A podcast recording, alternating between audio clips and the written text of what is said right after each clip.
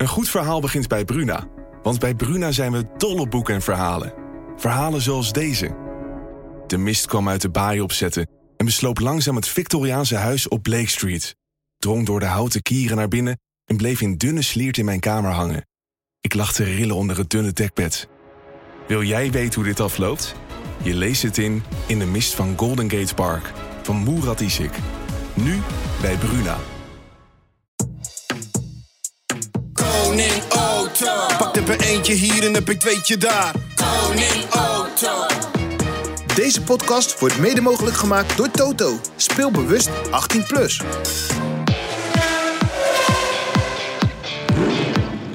Dit is de Formule 1-podcast van De Telegraaf. Erik van Haren en Christian Albers praten hierbij over het belangrijkste Formule 1-nieuws. Hey Chris, uh, how is it? Nou, oeh, dit was een, uh, een zwaar weekendje, moet ik eerlijk zeggen. Nou. Want dat uh, was even aanpoten. Nou, maar je de ene, ik moet zeggen, ik heb toch zelden iemand zo energiek rond zien lopen vier dagen lang. Want het was niet normaal. Maar ik, how is it, zeg ik, omdat ik net even die gridwalk aan het terugkijken was. En hoe jij Adrian Newey nog even uh, voor de camera tevoorschijn toverde. Dat was een historisch televisiemoment nu al. Ja, nee, het was hartstikke leuk, man. Want um, ja, ik deed natuurlijk die gridwalk met Stefan. Nou, jij, en, deed, uh, ja, jij deed hem vooral inderdaad. Nee, maar ik vind dat zij het. Weet je, het is, zij, heeft, zij kan gewoon veel beter interviewen. Weet je, goede vragen stellen. Ik kan ze meer erbij trekken. En ik denk dat het gewoon een goede combinatie was. En uh, zij deed het goed met, uh, met Seidel. En met, met. Ja, wie hebben we nog meer allemaal? We hebben er zoveel gehad. Um, maar de opdracht was natuurlijk ook gewoon dat we vanaf de studio nou eindelijk ook een beetje de tijd kregen om gewoon die gridwalk te doen. Ja. En wat ze, celebrities uh, aan te spreken. Maar ik heb er eigenlijk weinig gezien. Weet je, op een gegeven moment ja. had ik de baas van Tommy Hilfiger. En iedereen dacht, ja, wie is dat? Ja, weet ja, je, maar er waren iemand die op de veel, Albert Kuip uh, kleding aan het verkopen er was. Waren, er waren best veel influencers zo met 300 miljoen volgers. Alleen die herken ik allemaal niet. Ja, dat zou met jou niet anders zijn. Nou, ik, nou, ik al helemaal niet. Ik heb geen... Uh, ik heb geen Instagram en alles. Maar, maar het leuke was, ja, ik heb het wel. Ja, dat weten we nu wel. En nul volgers. En ja. Maar het leuke was dat de mensen van Viaplay zeiden... Chris, uh, jij krijgt zondag niet je eigen microfoon op de grid. Maar dat maakt er, niet, dat maakt er geen reet uit. Ze dachten dat ze me daar, daarmee een beetje onder controle kregen. nou. Maar dat, uh, die, waren, die kwamen van een koude kermis thuis. Uh, ja, maar nee, dat moet, was hartstikke leuk. Dat was heel gezellig, was het. het was want echt uh, leuk. Op een gegeven moment... Maar het was ook wel moeilijk, want je loopt over, uh, over die grid. Hè? Dus je begint vooraan natuurlijk bij Ferrari. En dan is het natuurlijk zo van, oké, ja, weet je, televisiewerk is toch gewoon iets compleet anders als zoals jij met schrijven doet of zoals wij met de podcast doen. Dan heb je veel meer ruimte en je kan rustig overleggen. En, en televisie is allemaal snel, snel, snel. Dan word je altijd een beetje, weet je, daar denk ik al een beetje nerveus van. Want op een gegeven moment heb je een heel verhaal in je hoofd je kan het niet kwijt. Uh, ik, daar heb jij ook last van, denk ik. Of heb je er geen last van als je een keer wordt gevraagd voor een interview? Nee, bij mij gaat het allemaal heel soepel uh, doorgaans. Godverdomme. Dit is niet waar. Dit, dit is echt niet waar. Wat ben jij een verschrikkelijk mannetje. Zeg. Nee, maar niet even alle, te doen. alle gekheid op een stokje. Ik denk dat we wel weer nader tot elkaar zijn. Uh, hè, we zijn nader tot elkaar gekomen. Naar elkaar toegegroeid. We hebben een gezellig weekend gehad, hè? Uh, samen gegeten. Ja. Zaten nog op een boot uh, uitgekomen. Ja, het was, een, uh, het was een enerverend weekendje, ja. ja. Dat kan je wel stellen, ja. En het leuke is, uh, jij, je hebt afgelopen week ook een column bij ons in de krant geschreven. En als ik daar even op inhaak, want ik kreeg best wel veel vragen. En ik snap die vragen ook wel. Uh, dat mensen zeggen van ja, uh, waarom zijn mensen zo lyrisch over Monaco? Uh, je kan niet inhalen. Het is toch hartstikke saai normaal gesproken. En natuurlijk hebben we nu door de regenval natuurlijk best wel een enerverende zondag gehad. Maar ja, jij hebt het in, in je column ook proberen uit te leggen. Het is natuurlijk wel te begrijpen als je het van, op de tv ziet. Maar als je daar bent en rondloopt, en jij woont er, dan, dan heb je toch zoiets van, dit, dat ademt toch Formule 1, hè? Maar kijk, ik snap dat je daar voor de televisie uh, geen boodschap aan heeft. Maar ja, uh, ik kan toch niet voorstellen dat die van de kalender verdwijnt. Ik denk ook niet dat dat uh, gaat gebeuren overigens. Um, ja, maar ik begrijp de mensen thuis ook nog wel. Want je, je zit natuurlijk niet in het weekend voor de televisie, voor de race natuurlijk, om alleen maar die shots te hebben van de haven, van de boten, van de mensen, weet je, tribunes, nee. de mooie historische gebouwen. Weet je, dat heb je ook nog na, na ja, weet je, een paar minuten gezien. Maar het blijft iets aparts voor de coureurs. Het is een keer een ander weekend. Het is een weekend wat gefocust is op een qualifying. Op dat ene rondje voor de maximale prestaties. Dus dat wil zeggen dat je alles uit de auto moet halen om maar te zorgen dat je een goede grippositie hebt voor de race.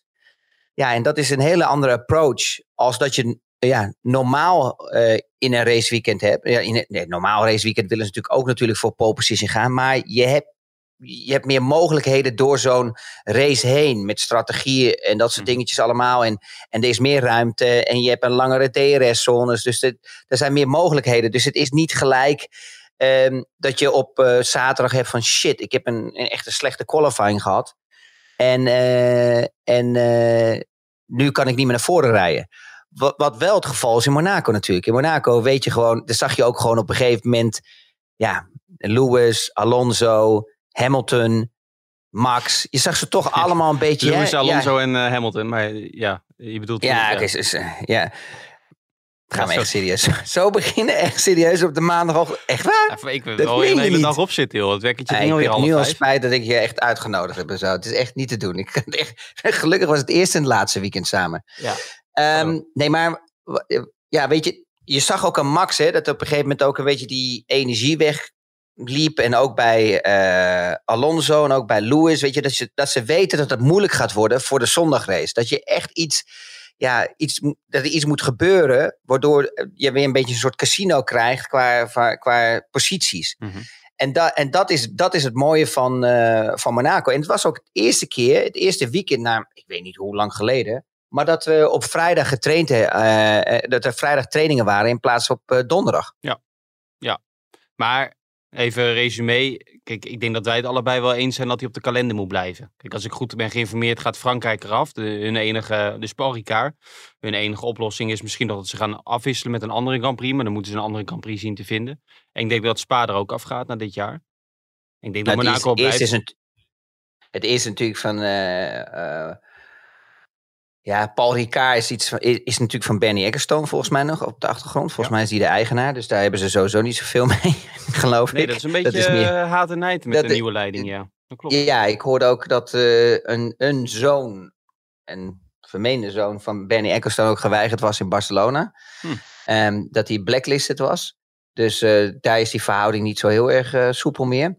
Ja, en als je terugkomt van Monaco, ja, het probleem is, er, zit, er liggen meerdere irritatiepunten. Ten eerste, de regie, die is in handen in, eh, eh, op de Grand Prix in Monaco door de mensen hier in, in Monaco. Wat is echt een F-drama. Ja.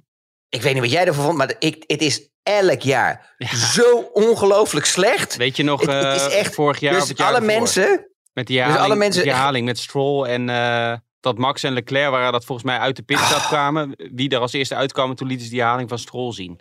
Eh, die over een curbstone knalde of zo. Alleen dat is natuurlijk eh, onderwerp van gesprek met die nieuwe onderhandelingen. Dat dat gewoon in de handen van de Formule 1 komt. Net als de, Ja. de, de sponsoruitingen langs de baan en zo. Kijk, dat zijn natuurlijk allemaal privileges. En de fee die ze betalen, die een stuk lager. Dat zijn natuurlijk allemaal privileges die zij hebben. Waar ze eigenlijk niet meer kunnen, op kunnen teren. Wat de nieuwe leiding betreft. Nee, maar, dat- maar Erik, met alle respect, dat kan toch ook niet meer? Ik bedoel, ze zijn, het- ze zijn, ze zijn kijk, Monaco heeft wel een bepaalde waarde. Dus laten we eerlijk zijn, ze kunnen niet zeggen ook dat Monaco hetzelfde moet gaan betalen als alle andere Grand Prix. Want het heeft ook wel een, een naam, hè? dus het is ook een branding. Dus op dat opzicht kan ik me voorstellen dat ze, hè, dat ze iets minder hoeven te betalen, omdat het ook hè, de jetset van de hele wereld aantrekt, natuurlijk om daar naartoe te komen. Maar als je dan in één keer een sponsor hebt zoals Rolex, die natuurlijk klasse sponsor is van de Formule 1. En je ziet overal grote borden met Tak Heuer. Dan kan ik me voorstellen dat dat een beetje moeilijk begint te worden. En, en dan ook nog eens daarbij, het is toch een circuit. ehm, ja, gevaarlijk, weet ik niet. Want je, je klapt eigenlijk gelijk in de vangrail. Dus de, de impact is minder, minder hard. Hè? En, dan, en het gaat erom dat je maar blijft bewegen met de auto. Dan zijn de, dan zijn de impacten minder hard als coureur zijnde. Als dat je in één keer hè, stil komt te staan. Zoals Max bijvoorbeeld is. Silverstone één keer in die banden. Of hè, Michael Schumacher toen. Of weet je, dat soort dingen. Het is belangrijk dat je blijft doorgaan. Maar als ik nu bijvoorbeeld ga kijken ook naar de regie. eh, met die crash van eh, Michael Schumacher. Ja, je ziet hem eigenlijk nergens goed erop staan. Ja, sorry, Mick, ja. Je ziet hem, je ziet hem nergens goed erop staan. Nee. Nee, nee, maar het was ook heel laat. eh, het kwam laat in beeld. Kijk, dat, dat is natuurlijk vaker zo. Alleen nu was het natuurlijk wel duidelijk dat hij wel heel snel duidelijk dat hij, eh, dat hij zelf eh, safe was, Mick.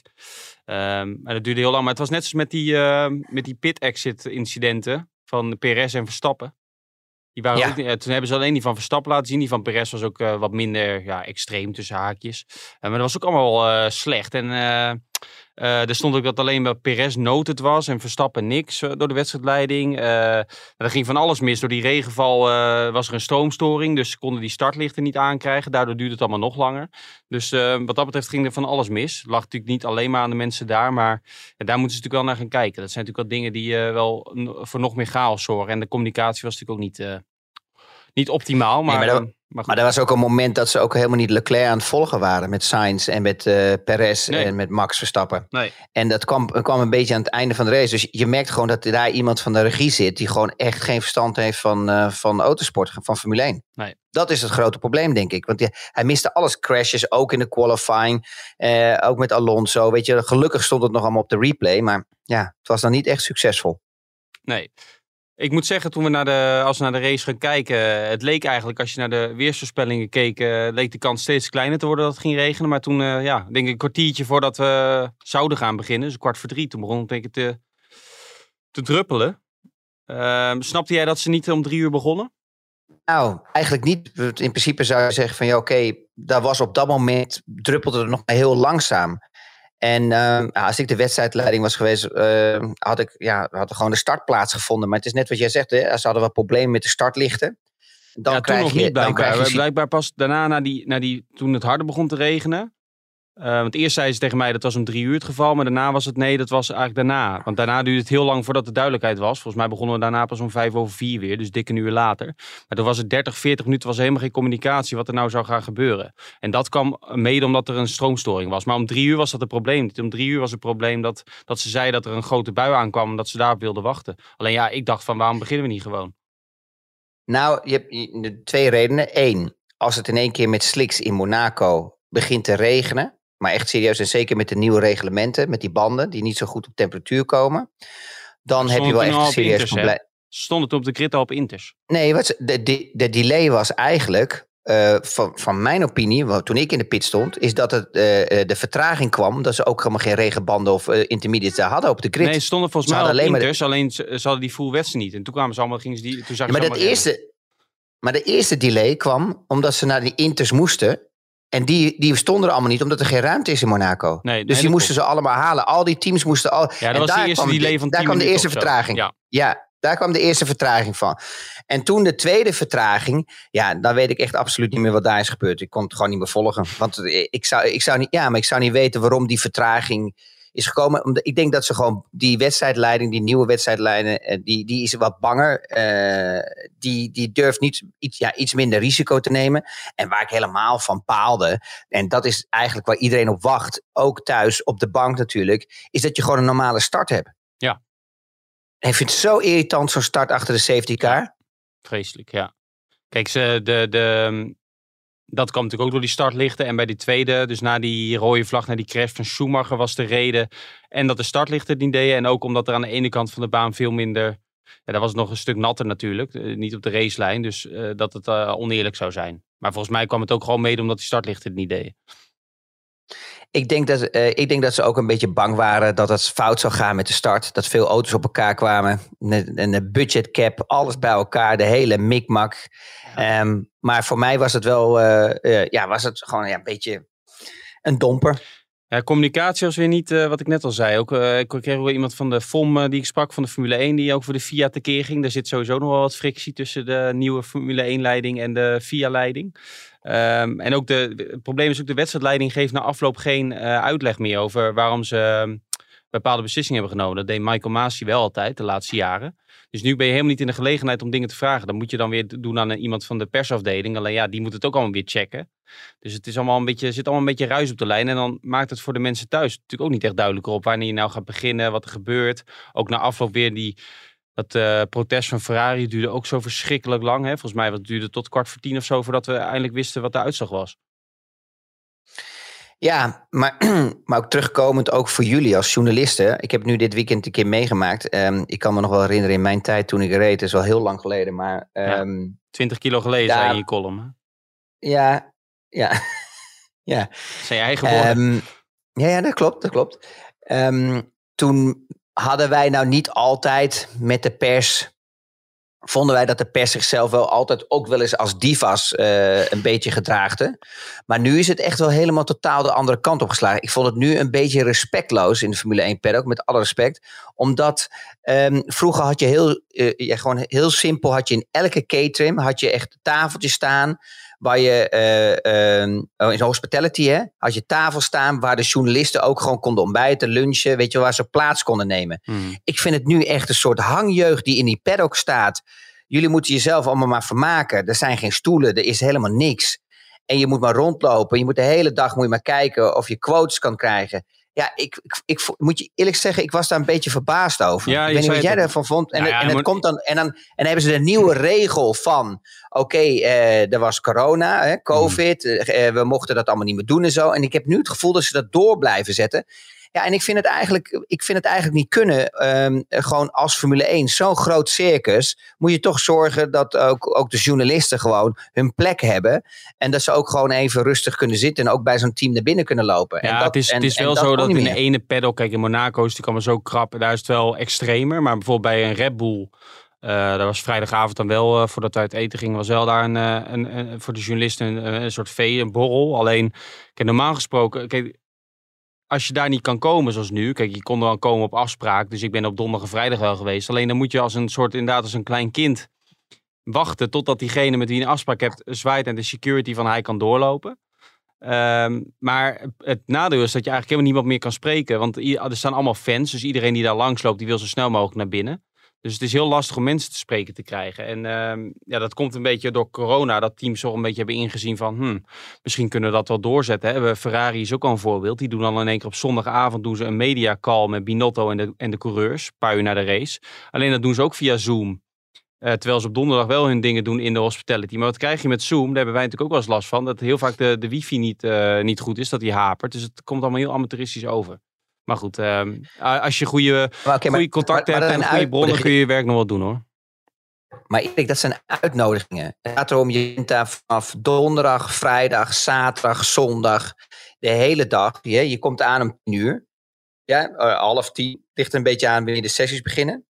En je gaat pas weg s'avonds, jij dan om tien uur s'avonds. Dus het zijn lange dagen. Kijk, en dan heb je wel het mediacenter waar je kan. Maar dat is ook nog niet echt de, de meeste gezelligheid. En je wilt natuurlijk ook die interactie houden. Natuurlijk met mensen die je kent in die, in die Formule 1 teams. Dat lukt ook Ja, wel. maar als ik dat zo zie, als, ik ook bijvoorbeeld zag, weet je wel, bij, die- bij dat vierkantje waar al die coureurs kwamen, hè, dat daar geen één stoel staat. Daar staan dan journalisten, die moeten en de race. Dit was de eerste keer dat ze een groot scherm hadden, hoorde ik ook van onze crew. Ja, dan denk ik bij mezelf, ja, weet je ik, ik, daar, daar kunnen ze gewoon veel meer hun best doen. Ja, maar het is ook, Slecht, een, beetje, hoor. het is ook een beetje Monaco, eh, moet ik zeggen. Bij heel veel anderen het is ook een beetje eh, locatie eh, gerelateerd. Ik heb mijn werk prima kunnen doen hoor. Dus, Ja, je bent bang gewoon. Je bent gewoon nu weer bang om iets te zeggen. Hoezo? Maar ik zeg het gewoon. maakt dat nou ja, uit? ik heb mijn werk prima ik. kunnen doen. Je hebt mijn verhaal toch wel gelezen? Je wil morgen blij zijn dat de politie niet in de paddock liep, want dan hadden ze alle hangjeugd hadden ze opgepakt. Ja, nou... Zo zag het eruit, ja. Want al die journalisten staan allemaal bij elkaar. En niemand kan meer gewoon, ge- eh, kan normaal naar, in, eh, naar Ferrari, Aston Martin, gewoon alle hospitality, eh Alfa Romeo, ga zo maar door. En, en er zijn geen tafeltjes meer waar je gewoon even rustig een drankje kan doen of gewoon even wat kan water drinken, dat soort dingen. Dat vind ik slecht en dat was vroeger wel zo. En dat hebben ze eigenlijk een beetje door dat COVID hebben ze dat ja, Ja. doorgerold, wat, niet, wat ik niet oké vind. Over hangjeugd gesproken. Jij zat er ook lekker bij. Helemaal oortjes in en zo. Het zag allemaal heel professioneel uit. Ja, ik had nog geluk dat ik nog mensen kende van vroeger. Dat ik nog naar binnen kon lopen, links en rechts. Maar ik- dat viel me heel erg op dit weekend. Maar kom, Ja. Ik weet we niet of dit over de luisteraar heel interessant is. eh, dat jij... eh, Nee, over... ja, nou ja. Ehm, Maar het is ook toch leuk om te, om te zeggen dat, gewoon, dat jullie niet altijd zo'n eh, zo'n eh, zo'n gigantisch jetset leven hebben. Dat het, dat het ook best wel gewoon echt eh, zo'n dag best wel lang is. Weet je wel? En dan tot drie dagen achter elkaar en het reizen. is niet echt makkelijk, hè? Nee, dat klopt. Het is niet allemaal... eh, je bent, het is ook geen vakantie. Dat klopt. Ehm, ja, laten we toch weer even terug naar, naar de race. Want daar nemen we deze podcast voor op. Ehm, ja, Perez... Iedereen is al afgehaakt. Ja. Iedereen heeft uitgezet. Denk ik, Oh, trouwens, joh, Ik eh, nam vanmorgen vanuit eh, Schiphol de, een Uber hier, hier naar de redactie, want de treinen reden niet. Ik neem wel vaak een Uber. Maar Ja. de, de ta- taxichauffeur was een hele grote Formule 1-fan. Echt een, eh, echt een autosportfan, die wist er veel van. Moet ik even kijken, Rudy heette Leuk. die. En die zei dat hij altijd een andere podcast luisterde, maar hij gaat nu ook deze podcast luisteren. Dus Rudy, eh, ik hoop dat je luistert. Wil Welke? Welkom Rudy, Ja. hopelijk. Toch weer een luisteraar erbij. Hey, eh Perez, Red Bull eh, nam, haalde Perez dus als eerste naar binnen toen hij derde lag, uit mijn hoofd, ja, derde lag. Eh, met die undercut eh, van eh, die full wedstrijd op de intermediates. Ja, daar won Perez eigenlijk voor een groot gedeelte de race. Ik kreeg wat vragen over of jij het snapte dat ze dat met Perez deden en of ze niet, eh, waarom ze niet Verstappen eh, naar binnen haalden vanaf P4. Nou, heel duidelijk, omdat ze eh, voor mijn opinie nog steeds eh, Perez de tweede coureur is. En niet de snellere. En dat ze er toch de meeste focus altijd nog steeds op Max Verstappen hebben. Omdat die nog steeds het kampioenschap leidt. Dus met, met welke coureur ga je het andere team triggeren? En met welke coureur durf je het risico aan? Ja, dat is heel simpel. Dan pak je gewoon Perez. En nu, En- en, en nu dat is liep het- hele- pakt het goed uit. En dat pakte gewoon super uit. Hij- Die had gewoon eh, alle geluk van de wereld. En, ehm, en daarbij had je dan ook nog eens een keer dat Ferrari eh, ja, echt gewoon eh, dramatisch voor elkaar had met, eh, met de strategie. En dan ook nog een miscommunicatie tussen de twee engineers van Sainz en Leclerc. Ja. Ja, dat was een pijnlijke situatie. Maar ik, ik, moet, ik moest wel lachen vanmorgen. Ja, je moet altijd een beetje, eh, ja, hoe zeg je dat, professioneel reageren. Maar ik, toen ik hier eh, naar boven liep vandaag, ik denk dat er zeker twee, drie mensen tegen mij begonnen over Perez en Verstappen. Dat het verschil maar 15 punten is. En of Perez dan nu een grote concurrent voor Max Verstappen is. Maar alleen, ja, het is heel simpel. Ja, dit weekend in Monaco had Perez gewoon een, een goed weekend. Eh, en Max had wat problemen met zijn auto. Een beetje onderstuur, daar houdt hij niet van. Maar als je naar de afgelopen jaren kijkt of naar de recente historie, is er toch geen enkele discussie wie daar de eerste coureur is, is en blijft. Nee, en eh, dat- eh, nou ja, ik eet mijn schoen op als het wel zo gaat gebeuren. Maar kijk, wat wel het voordeel is van Perez.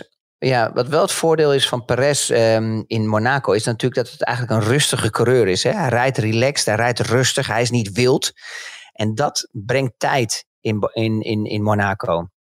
Dat zorgt ervoor dat je snel bent. Ehm, en hij zat er het hele weekend goed bij. Dus hij zit dan in zijn ritme. Weet je wel? En, dat, en dan, dan is hij toch moeilijk daar eruit te halen. Ehm, en bij Max zag je gewoon echt dat hij toch wat wilder was. Hè? Vooral die laatste sector. Eh, probeerde hij het ook echt op het gas, zeg maar, agressief op het gas te gaan om die auto te laten sturen. Want die auto die was gewoon niet agressief en niet sterk genoeg van voor. Hè? Dus elke, elke stuurbeweging die hij maakte, was hij niet agressief genoeg. Hè? Hij reageerde gewoon traag. En dan merk je dat hij dat probeert met, eh, met op het gas te gaan vroeg. Ja, en dan zie je gewoon dat hij overal een beetje power overstuur hebt. Je zag gewoon dat hij echt aan het, ja, weet je, echt aan het zoeken was waar hij, Ja. waar hij tijd kon, kon winnen. Ja, en, het, en, en, en het, ja, dat werkte gewoon het hele weekend niet. Hij, ja, hij miste gewoon daar net, weet je, dat die, echt die fine-tuning. Ja. Dat die auto goed reageert op richtingverandering. En dat had Perez wel. Maar Perez houdt natuurlijk van een auto die stabiel is, weet je wel, die, die met weinig rake. Waar Max natuurlijk heel goed in was met rake. En al die nieuwe coureurs allemaal eigenlijk heel goed mee waren. Dat je echt een pointy front hebt. Dus echt gewoon eh, agressief is. Ja, daar kan hij heel goed mee rijden. En daar is hij ongelooflijk snel mee. En nu moet hij zich echt proberen aan te passen aan die nieuwe, nieuwe auto. En je ziet dat gewoon die Red Bull gewoon nog niet goed genoeg is voor hem aan de voorkant. Want hij wil veel grip aan de voorkant hebben, Max. Maar hij, het was, ja, hij, was- ik- ja, hij wil een hele ja. agressieve voorkant. Hij wil gewoon Ja. ook heel snel van, chain, eh, van, van richting kunnen veranderen. Ja. En ja, dat is gewoon nu moeilijk. Ja, en ik vond, ik vond het ook wel leuk om of te horen, interessant te horen tijdens de kwalificatie, dat hij met GP heel van het overleggen was van wat, wat is nou het beste om te doen. Hè? Want je zag ook dat ze de opzet wat veranderde, dat Max vroeger naar bui- buiten ging, of eerder naar buiten ging aan het einde, door een snelle ronde, een langzame ronde en dan nog een snelle ronde te rijden. En dat leek eigenlijk wel te werken, want daar was dat laatste rondje al snel onderweg. Maar ja, die werd afgebroken door die crash van, eh van Perez. Maar goed, uiteindelijk eh, denk ik dat Verstappen zeer tevreden kan zijn dat hij gewoon voor Leclerc eindigt. Eh, ja, maar als je gaat kijken, bijvoorbeeld, mensen zeggen wel eens, ja, maar wat ging er nou mis met Ferrari? Het probleem is, weet je, het is natuurlijk zo fantastisch om zo'n front lockout te hebben met Ferrari. Maar je bent ook weer een sitting duck. Want je moet gaan bekijken, strategiewijs, moet je gaan kijken van, oké, wat gaan we doen? Hè, en, en een Red Bull heeft niks te verliezen die erachter zit. Dus die kunnen, die kunnen gaan pokeren, die kunnen gaan kijken van, die kunnen risico gaan nemen. Die, en, en zeker met deze omstandigheden die er waren, van eigenlijk wou iedereen doorrijden, net zolang tot de baan droog was en dan maar één stop te doen, gelijk naar sliks te gaan. Ja, Het probleem was dat die slicks zo eh, of die regenbanden zo warm werden. Dat je, dat je een, een, tussenfase moest creëren naar eh, eh, de intermediates. Ja, en dat, daar was gewoon Red Bull heel scherp in. En dat komt omdat gewoon eh Perez niks te verliezen heeft. Dus ja, die hebben gezegd van oké, weet je wat we doen? We gooien Perez erop. Want ze zagen natuurlijk bij Gasly dat hij zat in het verkeer. Maar die reed echt goede rondetijden. En, en op een gegeven moment zag je ook dat hij er makkelijk voorbij kon komen. Ja, en toen hebben ze het risico genomen om gewoon Perez eerst eh, eh, naar binnen te roepen. Kijken wat er gebeurt. En dan kan je met, met Max Verstappen kan je volgen. Ja. ja, en dat heeft goed uitgepakt. Maar om dan te zeggen, oh, kijk, hij heeft natuurlijk supergoed gereden. Laten we eerlijk zijn. Je moet wel, weet je, je bent geen pannenkoek als je in, Monaco, in, in Monaco wint. Maar eh, de, weet je, het, het is eigenlijk zo geforceerd natuurlijk. eh, doordat ze, hij heeft gewoon al het geluk gehad dat ze de juiste call ja, hebben gedaan met, met Perez. En dat ze dat niet eh, aangedurfd hebben met Max. Maar dat is ook normaal, want die strijdt voor het wereldkampioenschap. Ehm, en Ferrari, ehm, hadden die dan gelijk die ronde? Want die wachten twee ronden volgens mij. Hè? Ik zit even te kijken. Ja, die, twee ronden later gingen, gingen Leclerc en Verstappen allebei naar binnen. Eh, en Sainz liet ze doorrijden op... eh, om, die ging wel direct over op Slicks. Dat wilde hij ook zelf. Hè? Die, die maakte eigenlijk zelf die call. Ja, daar had hij dan, dat deed hij niet verkeerd. Maar als ik Ferrari was geweest, had ik altijd Sainz weer laten reageren op eh, Perez Ja. direct. Ja. Eh, het probleem was dat Perez gelijk die eerste ronde reden. En dat was wel knap van hem. En dat, en dat heeft hem ook het succes gebracht, eh, gebracht van gisteren. Is dat hij ook wel echt wel redelijk snel en ja, serieus snel was in die outlap. Je zou eigenlijk denken dat natuurlijk die banden nog op temperatuur moeten komen. Maar er was al een behoorlijke droge lijn. Dus er gaat redelijk snel komen die banden op temperatuur. Ja, en die outlap, die, die, eerste ronde uit de pits. Ja, die was eigenlijk al zo snel dat ze met Sainz eigenlijk geen kam meer op konden. En toen hebben ze de beslissing genomen. En dat is natuurlijk allemaal millisecondes. Dat gaat zo snel. Dat gaat, dat gaat nergens over dat je beslissingen moet maken. Ik zou daar niet graag willen zitten om die beslissingen te moeten maken. De, de, de beste beslissing was natuurlijk Sainz laten reageren op Perez. En Leclerc laten reageren weer op Max Verstappen. Ja, en, en dat eerste, de, de, de, de, echte fout is gebeurd bij, tussen Perez en Sainz. En, en, dat, en dan een paar ronden later gaat het eigenlijk helemaal mis ook voor Leclerc. Hè? Dat ze zeggen stay out, maar dan rijdt hij al aan de pitstraat achter Sainz. Die verliest daar natuurlijk ook tijd. Sainz verliest daarna ook in zijn outlap weer tijd, omdat hij achter eh, Latifi zat, de achterblijver. En ja, daarna zie je een ronde later de, dan Red Bull ook gelijk reageert door beide mannen binnen te halen. En dan zie je net eh Perez net voor Sainz naar buiten komen en Verstappen net voor Leclerc. En toen was het eigenlijk voorbij. Ja, maar ik, ik weet nou niet of Leclerc echt zijn overwinning heeft weggegooid van die pitstop dat ze achter elkaar stonden. Nee, want in want principe was, de eerste al, fout. eh, ja. Ja. Perez was, eh, Perez had, eh, ja, bij- bij Perez was het gewoon de juiste call. Ja, en dan, en, dan, en, en dan vraag ik mezelf af, ja, is dat door Perez zelf gekomen? Nee.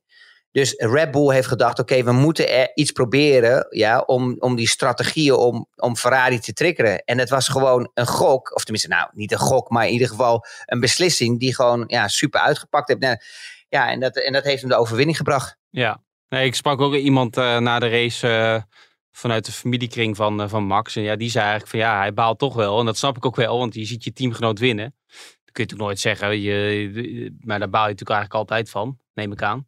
Eh, alleen ik kan alleen wel in de afloop vond ik hem wel heel realistisch hoor. En kijk, dat hij, wat ik net al zei, dat hij voor Leclerc eindigt, dat was natuurlijk een enorme eh, meevallen. En dat kwam natuurlijk wel door die pitstop van Leclerc, die tweede stop. Anders was Leclerc natuurlijk voor Verstappen geëindigd.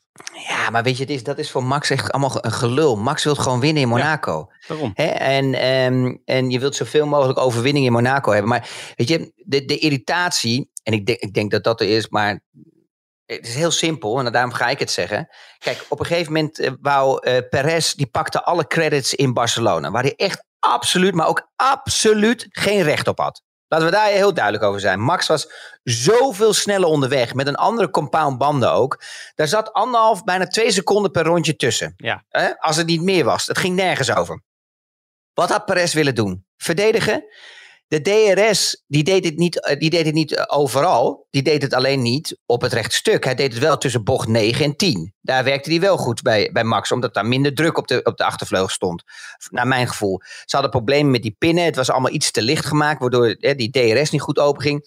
Dus Perez had daar absoluut geen, geen mogelijkheid. En dan pakt hij toch dat, weet je, ze vijf minutes of fame. Van ja, nee, ja, ik heb echt geholpen Max Verstappen naar de overwinning. Hij had gewoon absoluut geen kans. En dan zie je dat, zeg maar, dat moment, weet je wel, een beetje door. Je weet je je dribbelt als het ware naar Monaco. En, en toch met een, ja, ja, een beetje borst vooruit. Hij heeft het goed gedaan. Hè? Ik bedoel, hij is er niet afgevlogen. Hij rijdt zijn rondjes. Hij doet het netjes. Ik denk dat hij nog steeds de beste coureur is naast Max Verstappen. Maar Max weet dat hij eenmaal sneller is. Mhm. Dus het geeft Max ook vertrouwen. En het geeft Max ook rust in het team, in zijn positie. Maar dan komt hij naar Monaco en dan zul je altijd zien, weet je wel, die, dat, dat, weet je, die vibe. En dat irriteert mij een beetje. Dat hij dan ook goed door, ja, maar dat hij ook goed door Monaco heen loopt. En dan krijg je in één keer de momenten van, ja, zie je wel, Perez is een goede coureur. Maar ja, laten we heel eerlijk zijn. Max is toch gewoon nog steeds gewoon een compleet ander kaliber. En Max heeft het gewoon niet voor elkaar gehad. En dat, eigenlijk wisten we dat al toen Max hier zou komen in Monaco. Als je al het hele seizoen een auto hebt die niet goed genoeg is van voren. Waar Max echt, weet je wel, op die vooras een nerveuze auto wilt hebben. Dat als hij instuurt, dat hij gelijk reageert. En dat heeft hij het hele seizoen nog niet. En daar werkt Red Bull keihard aan. Want ze weten dat ze daar echt performance mee vinden met Max. Dat Max dan nog sneller kan gaan. En dat echt een concurrent kan worden van eh, Ferrari. Dat je zo'nzelfde situatie krijgt eigenlijk als het ware. Dat we vorig jaar hebben gehad met, ehm, met Lewis en met Max. Hè? Dat Max dus echt gewoon, dat e- echt dat zichzelf eigenlijk de, de auto eh, nog, nog, nog sneller gaat dan dat hij eigenlijk zou kunnen. Ja. Als je dan ziet dat bijvoorbeeld dat je dan naar Monaco gaat. Ja, Monaco is een circuit. Daar heb je het nodig. Je moet veranderen van richting heel snel.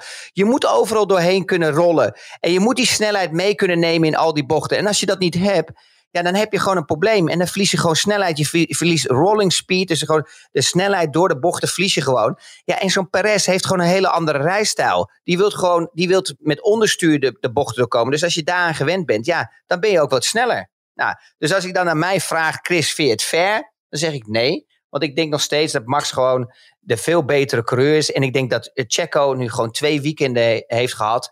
Waar hij wat geluk heeft gehad. Ehm, in de situaties eh, in de races. Maar als Red Bull dat beter onder controle krijgt. Kijk, dat ze nu naar wat zijn zeven races onderweg. Staat Verstappen negen punten voor. Sta- Leiden ze in de, bij de constructeurs. Terwijl op de zaterdagen zijn ze eigenlijk nergens ten opzichte van Ferrari. Verstappen heeft één keer pol gepakt. Maar dat was in de regen in Imola op vrijdag. En hij won toen ook de sprintrace. Maar over een rondje zijn ze gewoon nergens. En als je dan toch ehm, ja, bovenaan staat. Dan, dan kan het eigenlijk alleen maar beter, zou je denken. Ja, maar Ferrari heeft daar ook gewoon keihard aan gewerkt. Hè? Ferrari is ook een auto. Als je ziet ook gewoon, ja, dat verbaast me dan ook wel weer richting eh, Mercedes en richting eh, Red Bull. Weet je, een beetje die, die, toch die andere topteams. McLaren, McLaren deed wel, geloof ik. Maar Ferrari houdt zich gewoon echt aan hun schema. Ze zijn gewoon gefocust. Ze, eh, met de wintertest, ze deden geen verstoppertjes. Ze werkten gewoon hun plan af. Ze waren zoveel mogelijk aan het rijden. Ze, ze, ze hebben zoveel mogelijk ge- eh, geleerd van die banden. En al die andere teams waren allemaal verstoppertje aan het spelen. En andere vleugels erop en andere updates. Weet je, om te zorgen dat je niet te veel laat zien. Dat er niet wordt afgekeken naar ze. En daardoor heeft Ferrari, naar mijn opinie, echt een, gigantische voorsprong eh, eh, daarbij gepakt. En, dat, en dat, ja, dat ontwikkelt zich nog steeds. En dat zie je ook eh, bijvoorbeeld in Monaco. Dat zag je ook in Barcelona. In Barcelona hadden ze een super update meegenomen. Het zorgde ervoor dat en ze hadden wat meer downforce. Maar de, de grootste factor waar ze eigenlijk de eerste paar races last van hadden met Red Bull. was natuurlijk toch die topsnelheid. En als je ziet nu hoe dicht ze bij elkaar liggen. Natuurlijk is de Red Bull nog iets sneller. Maar dat grote verschil zoals in, eh, in Miami. Dat is er niet meer. En dat zagen we ook in Barcelona. Dat was nog maar een kleine 4, 5, 6 kilometer maximaal. In plaats van bijna 14 kilometer. Ja, nou, dat wordt dan in Baku eh, over twee weken interessant. Ehm, Zeker weten. Ja, eh, eens even kijken. Oh ja, de, ik kreeg nog een vraag over Ferrari van Jasper. Die enorme stress bij Ferrari tijdens de race. Is dat typisch Italiaans? Had jij, Christian, die ervaring ook bij Minardi? Als je dan bijvoorbeeld iemand als GP bij, eh, bij Max hoort, die blijft volgens mij ook zo ijzig kalm bij een neerstortend vliegtuig, zegt eh, Jasper. Ja, ik was heel erg verbaasd, omdat ehm, ik zag van het weekend ook Laurent Mackies. En eh, dat was mijn engineer in 2005 met Minardi. Maar dat is eigenlijk echt een hele rustige keel. Die is nog rustiger als het ware als GP en als Jody. Dus het is, een, Ja. het is echt een kalm zelf. Ehm, dus ik was echt verrast een beetje over die chaos. Maar die chaos kwam ook niet van hem vandaan. Hè? Want hij is natuurlijk de technical director, Ja, nee. dus hij staat daarboven. Die, die De chaos engineers. meer. Ja, die engineers. Die hadden een miscommunicatie aan de pitwall. van wie er als eerste naar binnen zou komen voor slicks. En of dat Leclerc was of of dat Sainz was. En daar ging het helemaal fout. Dus op een gegeven moment heb je dat wel eens vaker. dat eh, een, een engineer je naar binnen roept. Maar dan kunnen de omstandigheden in één keer op het circuit eh, veranderen. Waardoor ze in één keer toch beslissen van nee, rijd door. Dus dat kan nog tot de laatste bocht. De coureur kan nog beslissen tot de laatste bocht. Van oké, ik kom wel naar binnen ik kom niet naar binnen. Ja, en daar was hij gewoon te laat. En daar, daar zaten ze te veel, eh, waren ze aan het steggelen met z'n tweeën. En de, en de communicatie ging fout. Ja, toen, eh, toen kwamen ze achter elkaar naar binnen. Maar daar had Leclerc niet zo heel veel verloren hoor. Ik denk misschien een seconde of anderhalf, misschien maximaal, of misschien twee jaar. Het, Ja, het- kan het net, voelt net wel het lang. verschil voor of achter Verstappen eindigen. Ja, maar ik denk dat hij het al verloren had. eh, persoonlijk, toen ik keek naar de timing. Hij had het eigenlijk al verloren toen ze gewoon naar de intermediates gingen. Ehm en kreeg ik nog een vraag via Twitter, via een persoonlijk bericht van Francesco. Ehm, over de, hij noemt het verrassende agressie van Max ten opzichte van zijn engineer na afloop van de quali. Eh, in de auto is Max vaak geïrriteerd, maar, maar dit kwam over als een stuk diepe frustratie. Ja, ik heb niet, dat idee heb ik zelf eigenlijk helemaal niet. Als je ziet hoe GP en Max met elkaar omgaan. Ja, het is misschien het heetst van de strijd, maar je ziet ze na afloop vaak alweer heel snel. eh, en volgens mij snapt GP dat als geen ander. Dat dat ook een beetje de adrenaline van het moment is. Ik weet niet hoe jij er naar kijkt. Ja, je hebt coureurs die rustig blijven, maar eigenlijk 95% van de coureurs die hebben natuurlijk altijd toch wel emotie. En je weet je, er gaat zoveel adrenaline door je lichaam. En je, moet, je wilt jezelf ook duidelijk eh, maken. Dus je, je schreeuwt ook wat harder in je helm natuurlijk. Hè. Ja, die microfoons die worden ook steeds beter. Dus het komt natuurlijk dan sowieso al heel agressief over. Ehm, en ja, weet je, bedenk jezelf, bedenk eens gewoon als je daar gewoon rondrijdt, met 300 kilometer plus. eh, het gaan door al die versnellingen in 2,1 seconden op de 100 te zitten. eh, eh, als het remmen, ga ze maar door hoe snel dat is. Dat kan je helemaal niet voorstellen. Want het meest indrukwekkende in de Formule 1 auto is het remmen eigenlijk in plaats van de acceleratie. Ehm, ja, weet je, dat gaat allemaal door het lichaam heen van een coureur. En dan, en dan ook nog eens een keer gewoon proberen koelbloedig te, te communiceren. Gaat niet altijd gepaard met elkaar. Dus zo'n engineer die weet ook gewoon van natuurlijk dat je gewoon in heet van de strijd. Want als coureur wil je altijd de beste zijn. Wil de snelste rondetijd wil je neerzetten. Je wilt tot het maximale gaan.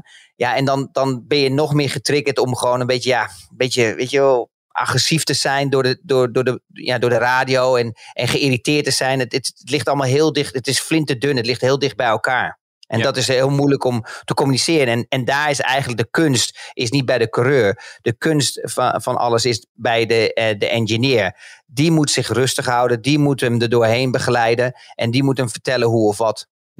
Nou, zondag was daar denk ik het perfecte voorbeeld van. Hè? Tussen Max en GP. En ook bij Perez, hoe Red Bull, Cordaat, dat allemaal ging. Dat vond ik wel indrukwekkend, moet ik zeggen. Ja, ehm, maar GP is, eh, GP is ook wel weer, weet je wel, zo'n zo'n persoon, weet je wel, die rustig blijft. Als je dan gaat, als je kijkt bijvoorbeeld naar Jody Engton, die ik had als, eh, als engineer ook. die naast, ehm, eh, naast GP was ook nog eens een keer onze data-engineer. Als je die zag met elkaar, was GP eigenlijk altijd wel weer wat rustiger als Jody. En, als, en, en ja, degene die echt het allerrustigste was, was altijd Laurent Mekkies. Die, die is bijna niet kwaad te krijgen. Dat is ongelooflijk. Het was wel een leuke... Don Jij zei het in je column, dat als je Leclerc eh, tegenkwam, dat hij altijd vriendelijk naar je zwaaide. Maar ik denk dat zo, misschien is dat grootspraak, maar... eh donderdag kwamen ze allemaal langs. eh, hè, toen wij, even, wij stonden even, wij stonden naast, wat was het, de Aston Martin, naast de hospitality. Dat was zo'n cool, eh, zo'n ventilatiegat. En jij had nogal eh, klotsende oksels, dus jij ging zo met Ja, je, ik moest de met je armen aanzetten, omhoog, dus doe jij tegen ja. dat ding aan staan. En toen kwamen ze Daar heb je allemaal geen langs. last van. Dat is on- ongelooflijk. En, en op een gegeven moment hoorde ik van mijn va- vader van misschien moet je gewoon een beetje afvallen. Dan, dan heb je het wat minder. Oh nee, Lies Loort zei dat volgens mij tegen.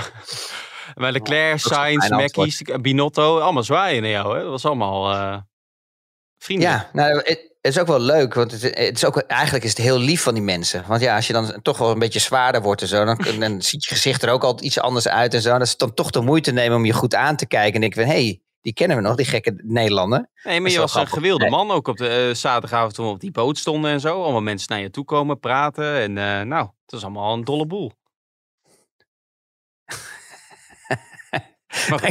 Maar er zijn ook heel veel die het niet leuk vinden. nee, maar die, die zeggen het nooit in je gezicht. Tenminste, in Monaco heb ik niemand eh, gehoord. Nee. Ehm hey, Alonso, je zei op die, eh, tijdens die fenomenale gridwalk eh, van tevoren al, Alonso Hamilton, dat dat misschien nog een dingetje ging worden. Maar Anton Ja. vraagt, heeft Alonso opzettelijk Hamilton zitten piepelen? Dat zijn natuurlijk geen vrienden, maar op geen, ik weet niet wat er aan de hand Oh. was met Alonso, maar die, die reed op een gegeven moment een halve minuut achter Norris. En die, die hield die Nee, hele boel op. Maar het was gewoon een, sowieso een hele coole grid. Weet je wel, als je dan gaat kijken, eh, bijvoorbeeld eh, de nieuwe generatie, Russell. eh, Norris. Ja. En dan even voor jou, naar je vraag. Ik ga naar je vraag Ja. rustig. Ik zie, ik zie je kijken naar me. Je kijkt me heel dus agressief precies- aan. even, even, kijk. Dit is nou is precies, Max Verstappen en ik ben GP. dit is nou precies hetzelfde wat jij doet. Vrijdag, vrijdag ook in het restaurant. Zitten elkaar de hele avond alleen maar af te zeiken. Gaan we afrekenen. Nou ja, jij ging afrekenen om 12 uur. En dan zeg je in één keer... Hé, hey, eh, Ferrari ging wel snel vandaag, hè? Dan denk ik, waar komt het in één keer vandaan? Wat- en wat boeit mij dat op dat tijdstip? Omdat we, privé, omdat we privé aan het eten waren. Dan wou ik het niet over de sport Nee, hebben. maar daarna wel. Maar goed, ga Maar- maar, ga maar maar eerst even over mijn vraag. Op Alonso en Hamilton. Alonso, Alonso en Hamilton. Ja, weet je, Alonso die kan het bloed wil drinken Ja. van Lewis Hamilton. Die heeft zo'n ongelooflijk K-jaar gehad bij Ron Dennis en met Lewis Hamilton samen. Ja, dat kan je je niet voorstellen. En het mooiste was, het allermooiste staat me nog altijd bij, dat moment in Budapest, Ja. in Hongarije. Die eh, kwalificatie. Die Ron Dennis, die ploft uit elkaar. Het stoom komt uit zijn oren. Die trekt gewoon die trainer met de bot van die pitwall af. Ja, Om hem naar Die Alonso te sturen. Ja, want wat gebeurde nou in de qualifying? De mensen denken nu, wat gebeurt er nou? Vertel, vertel. Nou, er was dus een qualifying. En die Alonso had het op een gegeven moment helemaal gehad. Dat hij gewoon, ja, hij was natuurlijk de ster. Ehm, hij was gewoon eh, de upcoming en wereldkampioen. Ga zo maar door. Naar McLaren gehaald met Lewis Hamilton. En Lewis Hamilton was gewoon op dat moment het talent. Dus hij had het gevoel dat Lewis meer ondersteund werd door Ron Dennis en door McLaren. Ja, dan dat ze hem gaven. Dus hij werd al geïrriteerd. Wat heeft hij gedaan? Op een gegeven moment was de qualifying. De tijd, er was nog maar heel weinig tijd om een, om een rondje neer te zetten in de, in de kwalificatie. En eh, hij komt binnen en, en het was allemaal zo snel dat je niks meer ging veranderen aan de auto. Maar dat je alleen maar gewoon een nieuwe set banden erop kon doen. En dan kon je alleen maar een stukje voorvleugel. Dus Alonso roepen ze als eerste naar binnen. En waardoor hij gigantisch geïrriteerd raakte. Want je wilt namelijk altijd in die kwalificatie. Wil je de laatste auto zijn die over start-finish gaat voor het begin van zijn ronde. Wat gebeurt er? Meneer Alonso komt binnen. kan het ook wel beknopte deze anekdote? Of? Dit, dit is, dit is echt geweldig. Ja, dat die, stopt bij, die stopt bij de, bij de pitstop. En, die, en ze doen supersnel die pitstop in twee seconden. Hij wordt op de grond gezet en hij blijft gewoon wachten. Dus op een gegeven moment staat Lewis Hamilton erachter en hij blijft wachten. En hij blijft wachten. Nou, en dan kan je, kan je voorstellen, Erik, als je blijft wachten. Het voelt echt als een half uur of een uur daar zo. En hij blijft wachten. En die Ron Dennis, die wordt gek. Die begint te zwaaien aan die pitmuur. En hij blijft wachten. En die Ron Dennis, die pakt gewoon die trainer die gewoon heel zoet met het bord staat. Die weet helemaal niet dat eh, Alonso dat gaat doen. Ja, maar, En op een gegeven moment rijdt hij weg. En hij doet zijn laatste ronde, zijn kwalificatieronde. En Lewis Hamilton kan zijn ronde niet meer beginnen, want eh, de finishvlag eh, die hangt uit. Alonso, kreeg, Ja, was eh, Alonso pakte pol, maar hij kreeg wel straf.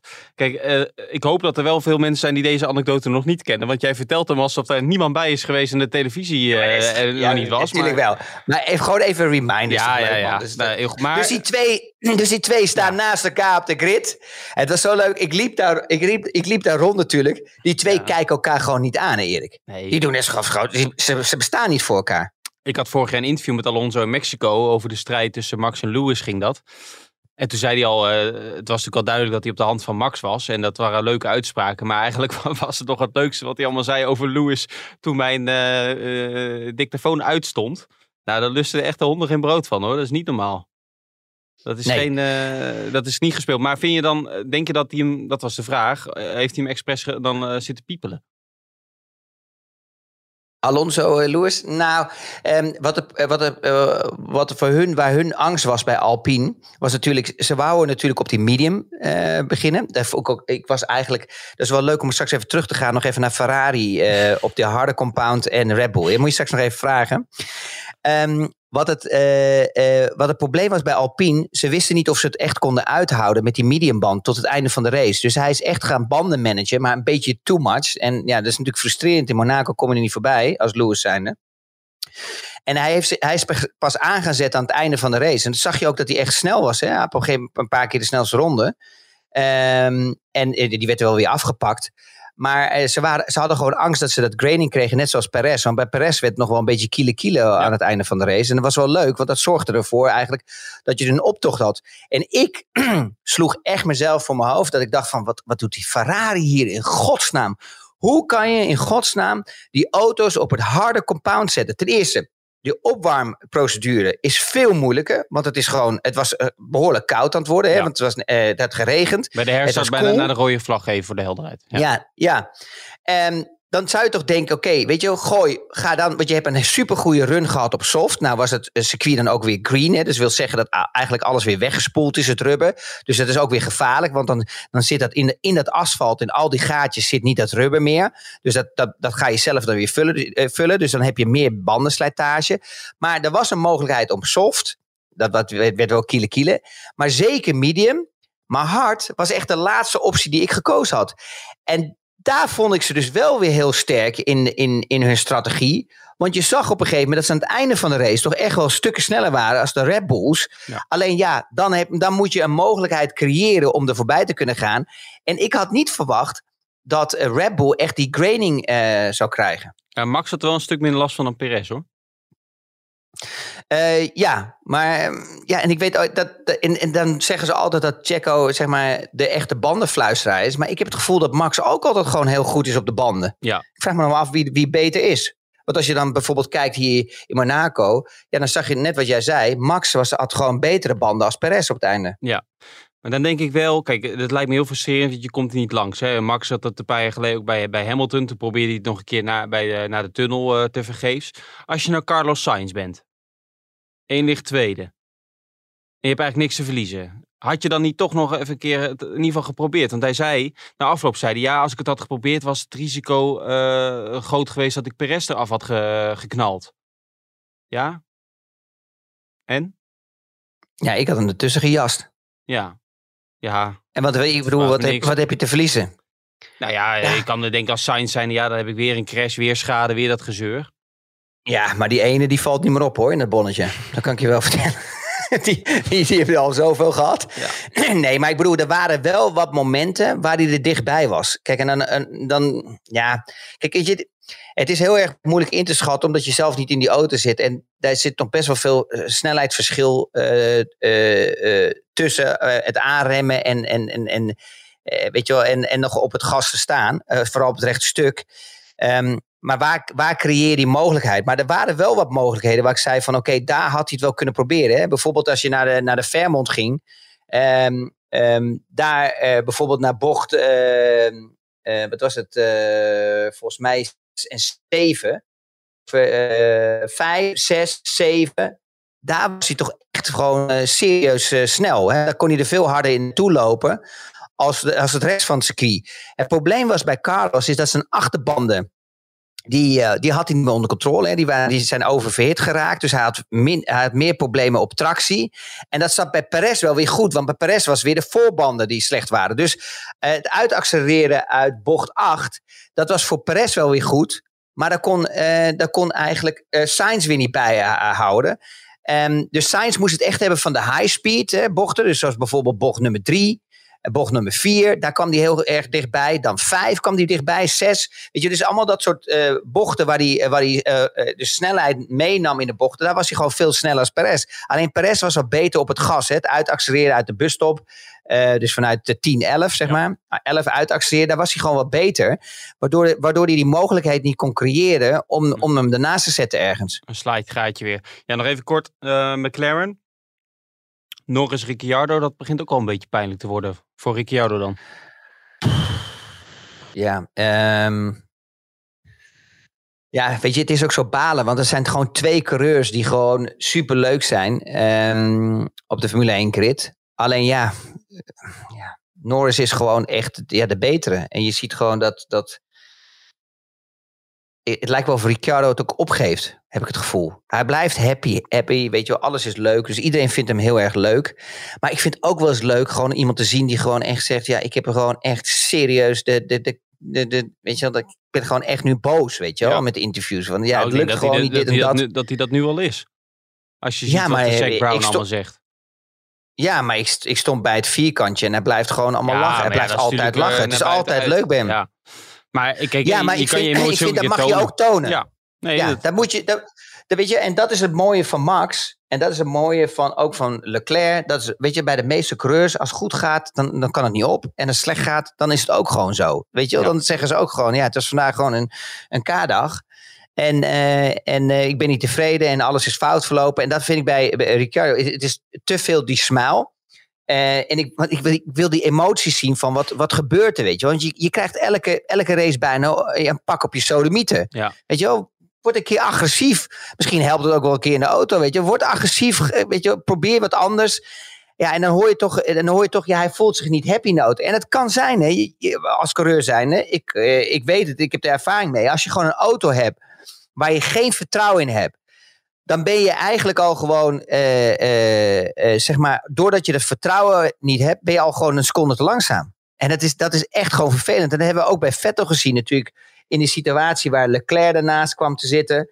Ehm, ja, dat is, gewoon, dat is gewoon echt vervelend als coureur zijnde. Als je, het gewoon niet, als je het gewoon niet met die auto overweg kan. Ik vond wel opvallend, die uitspraken van Zack Brown. Over, over Ricciardo en over dat contract, dat er misschien nog een clausule in zat. Ehm, dat je dat doet en ook op het moment dat je dan zelf niet in Monaco bent. Vind ik wel een beetje... eh, Dat is hetzelfde als ik een heel kritisch stuk schrijf over een coureur... en dan even de volgende drie races overslaan om niet eh, onder ogen te komen. Vond ik een beetje vreemd. Ehm, Als je er zelf dan niet Ja. bent en dan dat soort dingen gaat zeggen terwijl je in Indianapolis bent. En dan daar da- over een coureur gaat praten en dan een beetje ja, eh, zegt dat je dat beter moet en dat, die, eh, dat er eventueel clausules zijn dat hij weg kan. Ja, Ik denk dat hij iets probeert te triggeren. Kijk, het is heel simpel. Je wilt natuurlijk niet een coureur betalen die een van de grootste. eh, Laten we eerlijk zijn. eh, ik denk dat hij nummer drie of vier op de lijst staat als de meest verdiende coureurs. Hè? Want je hebt eh, eerst, eh wait now, eh, Lewis, dan krijg je Max. niet. Ik denk dat het andersom Nou ja, in is, ieder maar maakt niet uit. Die, die twee Nou zitten er boven. andersom. Ja, en dan krijg je denk volgens Vettel. mij. eh, nee. Nee, nee. Dan krijg je echt Ricciardo. En dan komt volgens mij Leclerc. Ga zo maar. Maar in ieder Nou, geval, ze hij verdient serieus veel meer, meer geld als, eh, als eh, Norris. En, en, da- en, en dan denk je op een gegeven moment bij jezelf, natuurlijk als team-eigenaar of team-principal, denk je van ja, oké, wat gebeurt hier? Wat moet ik gaan doen? Ehm, welke, welk, welke, ja, welke, wat, wat kan ik gaan doen? Ehm, eh, welke kant kan ik opgaan? En ik denk dat het meer te maken heeft dat hij een beetje probeert te prikken. Om te zorgen dat ook een kleine escalatie plaats gaat vinden. Want als die escalatie plaats gaat vinden, het schijnbaar staat er in het contract natuurlijk ook performance clausules. Dat hij er vanaf kan komen.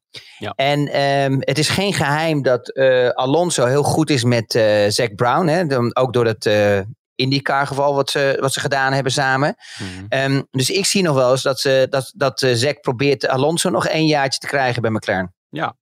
Over En IndyCar gesproken, ik- nog even het laatste. Indy 500. Ook een beetje feeststatus in jou, hè? De winnaar. Die heb jij groot gemaakt. Oh ja, dat zag ik in één keer gisteren. Ik, zag, KTM, ik heb het niet gezien. Ja, ik heb het niet gezien, maar ik zag in één keer een flits voorbij komen op televisie dat hij eh, gewonnen had. Ja, die eh, was wel, eerlijk is eerlijk, het was wel een hele lieve jongen. Ehm, toen hij bij Keten, ja, maar toen hij bij Keten, maar hij miste ook soms een beetje die agressiviteit. Maar dat laat ook maar weer zien het niveau ja, van coureurs in Amerika en in Europa. Weet je, met Formule 1. Daar zit toch wel echt ja, een groot verschil. Nou, ja. duidelijk. Ga je vandaag nog even naar eh, start-finish, gewoon weer om dat gevoel van gisteren nog even terug te krijgen? Want nu, toen, je was natuurlijk echt de grote ster daar. Mijn vriendin zei trouwens, die appte mij dat jij hilarisch was op die grid en dat je zelfs met een restauranteigenaar stond te praten, want die had niet door dat het Flavio Briatore was. Dat klopt wel. Want je, zei, want je, want je zei van, je restaurants zijn allemaal leeg. Ja, ex-team principals en ex-teambaas eh, Flavio Briatore slash restaurants, eh, restauranteigenaar. Ja. Ja. En nog een heleboel meer volgens mij. Ja, hij heeft, eh, hij heeft er best wel veel eigenlijk. Eh, Cipriani, Gaia, een Crazy Pizza. Ik weet niet wat hij allemaal heeft. Maar bijna heel Monaco eh, heeft hij... eh, Ja, en nee, Albers heeft al die tenten een, een lopende rekening. ja, maar sinds jij dit weekend bent geweest... was die rekening ietsje duurder dan normaal. Dus daar baalde ik een beetje Nou. van. Dus ik was blij dat je eindelijk weg bent. Want weet je wat nou het mooiste is van alles van vandaag? Nou komt het. Ja. De zon schijnt weer. iedere, keer, iedere keer zit ik in Nederland en de zon schijnt weer. Nou, ik moet zeggen, ik, over die menukaart heb ik vrijdag niet eens gezien. Want eh, jij bestelde alles. Jij, ja, doe dat maar, doe dat maar, doe dat maar. Nee, laat maar komen joh. Ja, maar, dat, maar als je dan. ah, Ja, maar het schiet niet op. Want als je een menukaart daar pakt en je hebt nog nooit in het restaurant gegeten. Dan, eh, dan zit je daar naar te kijken. En het was ook super laat, hè? En Ja, de Stefan en zo, die wouden, die wouden ook allemaal. Die wouden al gaan slapen. Dus ik heb snel wat besteld. En, eh, maar het was wel lekker eten, hè? toch of niet? Het was gezellig. Super gezellig. Zeker. Een dag later was het ook gezellig. Dus ja, het is, eh, nee, ik eh, niks te klagen. Het was ook leuk om je vrouw weer te zien. Was eh, nog een leuk presentje gekregen. Wat ik denk uit, eh, uit je vrouwskoker. Maar eh, Ah, ja. Leuk. Ja, daar kreeg ik eh, vanochtend op de eten. Was daar, waar, dat, vond ze niet zo grappig dat je het al stiekem toch al zelf opengemaakt had, het cadeautje. Niet oké. Hoe weet zij dat dan? Heb ik dat gestuurd? Ja. Nee, ik, mo- ik moest Dus wat gebeurt er, dames en heren, voor de luisteraars? Die begrijpen het helemaal niet meer. We, mijn vrouw had een klein presentje gekocht, omdat, ja, het is, het is ongelooflijk, maar hoe heb je het voor elkaar gebokst eigenlijk? Hoe, Ja, hoe dat ik vader word heb je vorige week al bekendgemaakt. Dat hoef je nu niet weer eh, te brengen. maar wa- mijn, vrouw had iets leuks gekocht, een cadeautje voor, eh, voor de, de kleine die op komst is.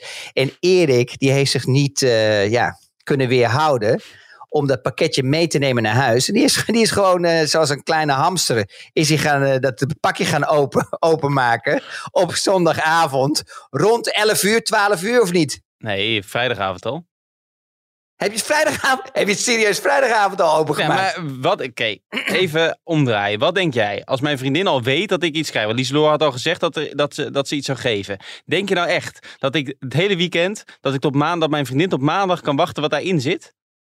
Dat is toch heel normaal? Je maakt Nee. het toch met z'n tweeën open? Nee, joh. is toch niet voor jullie? Die wil weten wat erin zit. Ik zal het er zo even ze Is voor komen zo de- ophalen. Het is voor de kleine die komt. Het is ja, niet voor jullie. Doe het in november pas openmaken. Ja, nee, maar gewoon met z'n tweeën op de bank. Gewoon gezellig. Dat is toch leuk? Jezus, ben je aromantisch, zeg. Wat een drama, zeg.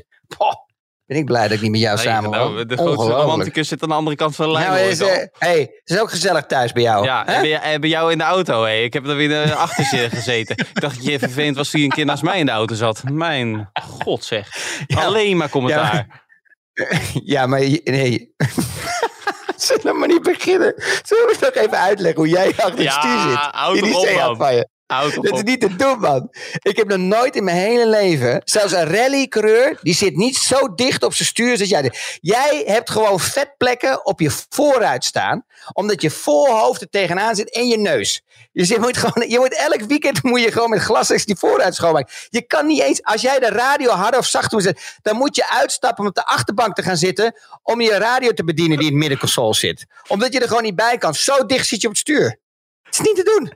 Ja, het is inderdaad een heel Nou, realistisch beeld. Heel realistisch beeld van hoe ik in de auto zit. Ehm, 100, ik, ik ga een foto maken de volgende keer en, nou, en die ik zetten we op, Twitter, op jouw. Twitter-account. Nee, Ik, ik vraag een straatverbod aan, eh, een gebiedsverbod. Je komt niet meer in mijn buurt. Oké, let's Hey go. Chris, dankjewel voor je tijd en de uitleg en eh, de anekdotes. Vooral die van eh, Alonso Hamilton in, eh, in Hongarije. Hey, die had we nog nooit waren iemand nog- gehoord. Weet je wie het heel goed deed in de qualifying, by the way? Nou, Vettel. Ja. Vond je niet Vettel dat hij het mee goed deed of niet? Ja, ik weet dat het niet mag altijd, maar je, je- omdat je gewoon geen structuur hebt. Je moet even gewoon een lijstje maken waar we Nou. doorheen gaan. Maar Vettel deed het echt heel goed, meen ik echt serieus. nou oké. Eh, nou, die kan. Sebastian Vettel in zijn, in zijn zak steken. Hey Chris, dankjewel. Jullie allemaal bedankt voor het luisteren. En eh, over twee weken zijn we er weer dan naar de Grand Prix van Azerbeidzjan in Baku. Dus eh, graag tot dan. Super, dank je.